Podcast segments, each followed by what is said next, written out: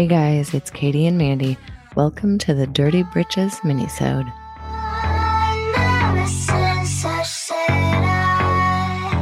Hi everybody. We are back for our second minisode and we're going to kind of break from a not even tradition yet. I, it's true. I think this, these minisodes are just going to be our like collections of thoughts that don't fit into whatever we're talking about every week, Right. just to that we need to talk about right now. Mhm. Yes, it's almost like the dirty britches involved in current events somehow. Like yes. Sometimes they will be specific women. Sometimes it will just be like, oh, this phenomenon is awful and stupid and we need to stop doing it. And this thing just happened and it reminds us that we should think about it and do better. Yeah. But this one was inspired by a particular woman. Um, and then we're going to go off into some tangents. So, Katie, do you want to uh, introduce what we're doing? Sure. So I texted Mandy earlier this week because I had just gotten done watching Rachel Lindsay, the first Black Bachelorette on the ABC, like 97 seasons of The Bachelorette and The Bachelor. Um, I have watched this show. I occasionally still do watch this show. I have derived a lot of pleasure from watching it with my friends. I also think it is, you know, super problematic. I know I'm not alone in that so many ways. in so, many, ways. Yes. So um, Rachel Lindsay was the first Black Bachelorette, and she was interviewing Chris Harrison, who's the host of the show, about this scandal that had just erupted. So right now, Matt James, this I can't believe I'm even getting into it, and I am embarrassed the depths of my knowledge of how deep I could go. But Matt James is um, the first Black Bachelor. Yeah. In And- 25 seasons. Yes. 25 seasons. Correct. And Ugh. he is seems like a lovely man. And um, the cast is much more diverse this season than it has been in the past. But yeah, there's still lots of problems. Anyway, the, the one of the front runners is this woman, Rachael Kirkconnell. I think I'm saying her name right, who is in her mid 20s and she's I think she's from Georgia and she's a white woman and um you know clearly they have hit it off and so she's a contender for the crown of the bachelor's heart We'll get to that whole problematic we can part, talk like, about it later Just Whatever. the entire series. there's so much it's I, again i am not proud to say that i know a lot about this I show. watched it, I have to say. I mean, not for a long, long time, but yes. I mean, I don't know how many people in this country haven't watched at least one episode. It's a thing. So, so these photos surfaced of her in 2018 when she was in college. That she was, I think, in a sorority and she attended mm-hmm. this Old South Ball, which is a mm-hmm. plantation themed formal. And if you look at the pictures, it's like, you know, plantation Gone with the wind. fashion. Yeah, plus like Spencer's gifts. Like, you know, there's a lot of like boobs happening. So like cleavage, which God bless it. I love some cleavage, but come on. So it it is like one of the things we can talk about. And I know Mandy, when I texted you, I think this is what got you fired up about it was just the existence of plantation themed old South gosh. balls. And we actually have plans to talk about the history of sororities and the white supremacy that is the history of sororities um, on our giant list of topics to get to whenever we get done with women's suffrage. but um, the that is absolutely one tack to take. Of course, there's also the the watching Chris Harrison defend it. Would if anyone wants to watch it and just feel like they need rage to fuel them to work out today, watch Rachel Lindsay interview Chris Harrison. It is a masterclass in douchebaggery and how to focus on all the wrong things and point your anger and frustration towards all the wrong people. Um, it's it's. I mean, I do. It's My favorite part was when, when uh, she was calling him out about whatever part of it. And he was like, Yeah, yeah, I get it.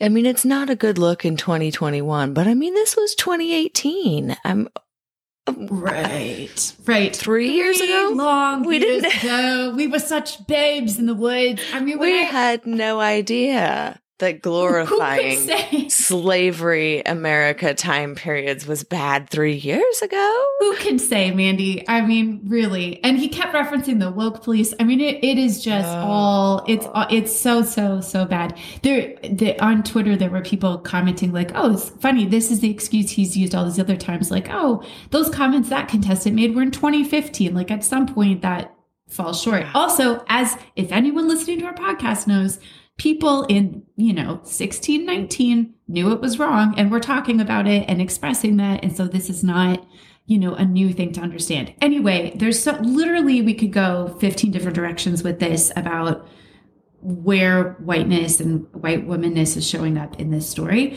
But I, I, there were two things. So Mandy, you wanted to talk about one piece of it and I wanted to talk about another piece of it yeah. just through this lens of white womanness that yeah. is bad. Yes.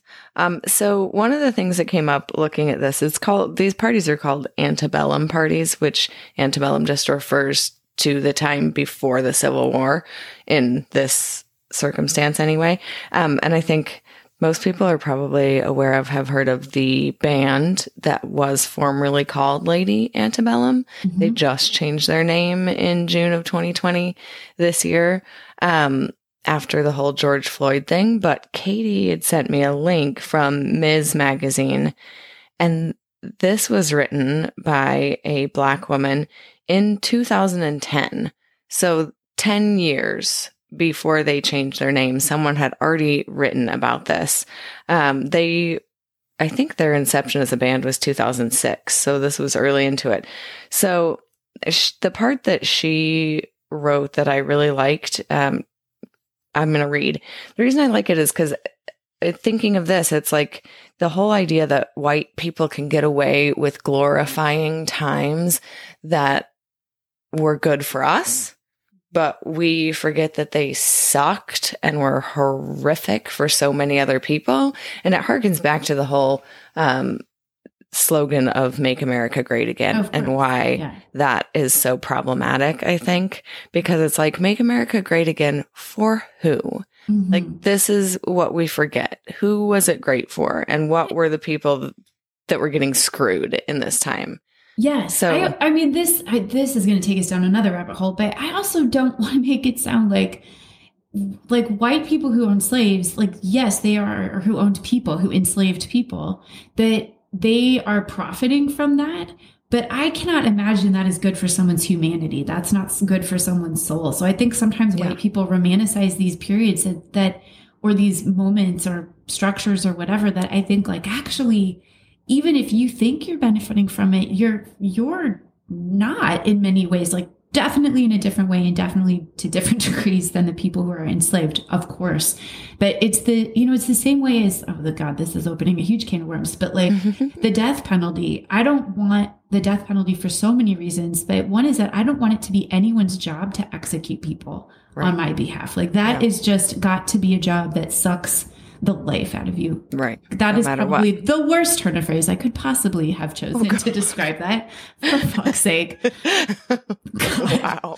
You know what? Here I will just pause and say I have surgery scheduled for this morning. I have what the medical community calls googly eyes. It is where I have a strabismus in my eye and it's getting adjusted today. So I have not eaten anything. Okay, I have not had anything sugar. to drink. I I like am impressed. I'm sitting up right now. Our pipes froze this morning. It has been a day. So mm-hmm. apologies, apologies. My point is just to say that these systems are not, you know, I don't think anybody benefits from oppressive systems just in different ways. So to yeah. your point though, white people, certain white people like to glorify the old South yes. and these antebellum is the term used for that. Yes. And this woman, um, what she said that I really liked was Yet mention the antebellum South or the Confederacy, and some Americans grow starry eyed. No one thinks of the more than 10 million enslaved Africans who died in the Middle Passage or on some plantation or small farm.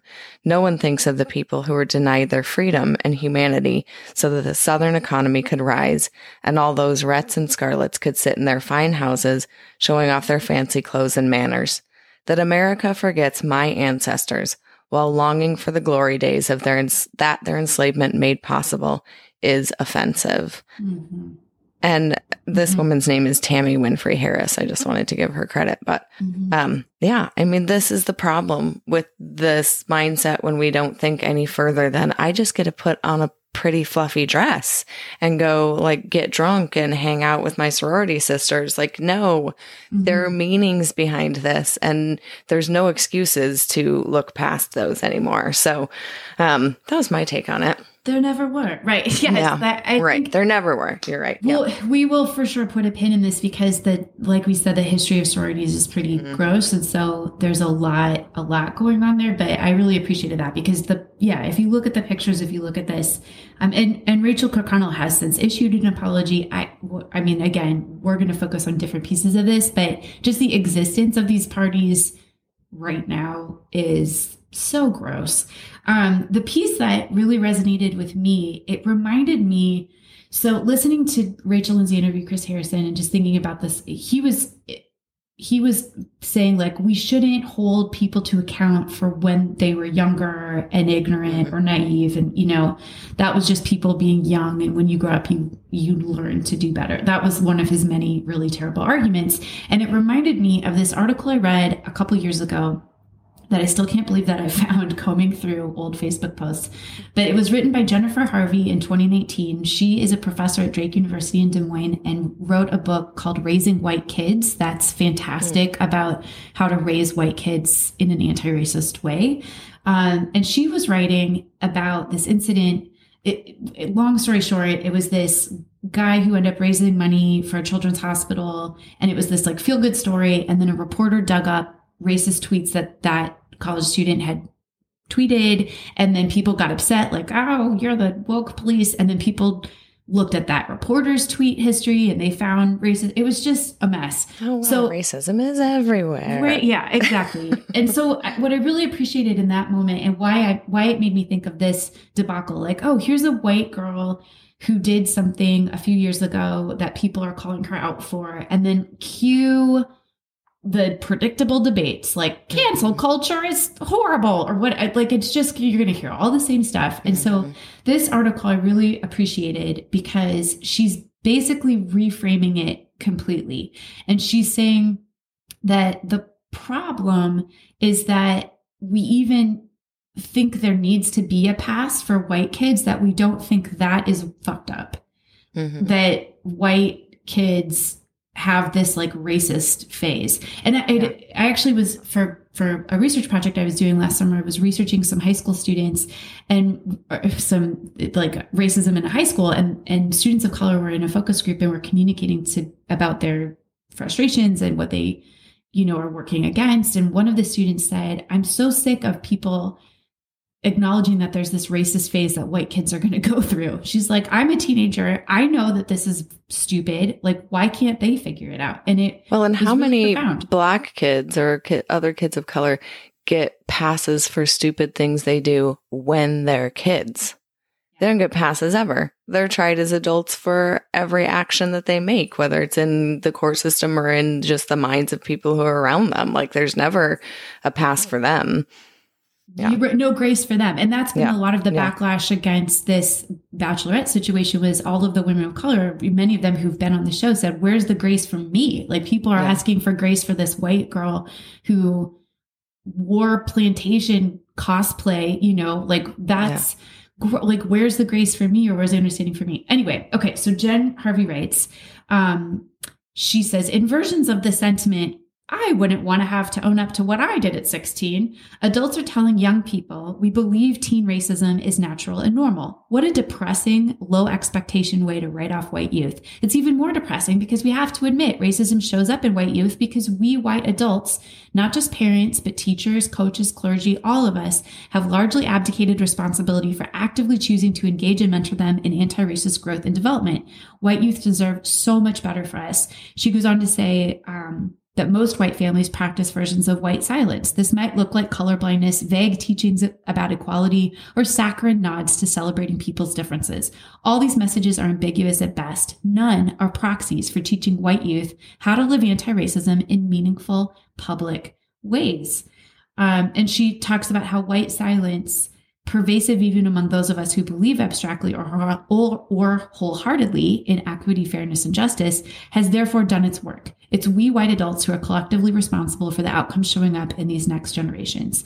And she's saying this, none of this is to say that this kid shouldn't have been responsible that she's writing about, or in this case, you know, like accountability still matters. But she's saying we're, we're, we need to have this other conversation She says the question is not whether someone should be accountable now for something that they did five years ago. It's about why white 16 year olds act the way they so often do. It's about how white adults are and are not taking responsibility for that. So as a parent, as an educator, when I heard the story of Rachael Kirkconnell and this like latest scandal, and there will be another one, I'm sure next week. It's like these uh, this phenomenon of like, oh, this person did something like think about the politicians who have been caught out for wearing blackface like this stuff yeah. that's just pukey like it's so yeah. obviously wrong but i i think this this part of it that jennifer harvey is pointing to is something you rarely hear in media coverage or you rarely hear getting talked about which is why do we have such ignorant young people yeah. why what is happening in our families in our schools in our communities where we aren't helping our white young people be less stupid. I mean that it's just embarrassing that it's this predictable. So I, I well, think and it's part of why I hate the whole phrase um, when people say I don't see color. Oh, I, I, mean, that just reminds me of that. The white silence also reminds me of this mm-hmm. whole claim of white color blindness. First of all, it's bullshit. It's just not true. Second of all, how harmful would it be if it would be true? I heard somebody mm-hmm. say, like a person of color, unfortunately, can't remember what context I heard it, but they said, if you say that you don't see color, that means you don't see me you don't see the oppressions that I face because of my color. It means that you deny that those things are there. And when we deny that, that just leads to more and more problems. Like we should see people and we should see the things that they have to face because of their color, because of their socioeconomic status, because of their gender, because of their, you know, all sorts of things. We need to see people and not act like there's a color blindness and not be silent towards it because these are the kinds of problems it leads to.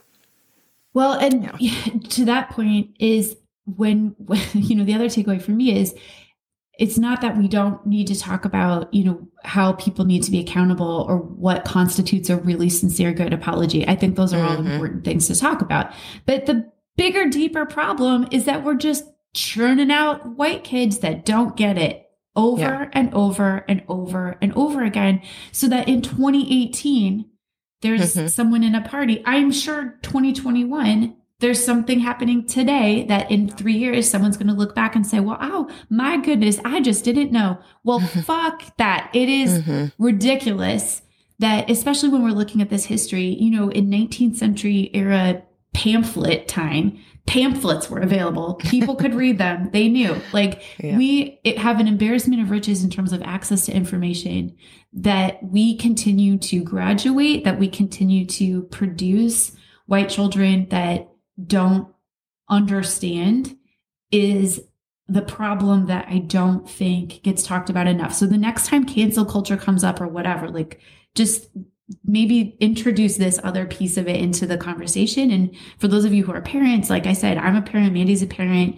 Um, education is my business that, that I have to think this is our responsibility. We cannot produce white kids who would go to plantation theme parties. Let's stop doing that yep. as moms, stop as it. educators, whoever we are. All right, I'm going to go get this surgery, hopefully right. get nourished and not good. pass out before it happens. Um, thanks for everybody listening. Uh, we appreciate you so much and we hope you all have a good week. Stay warm. Okay, bye.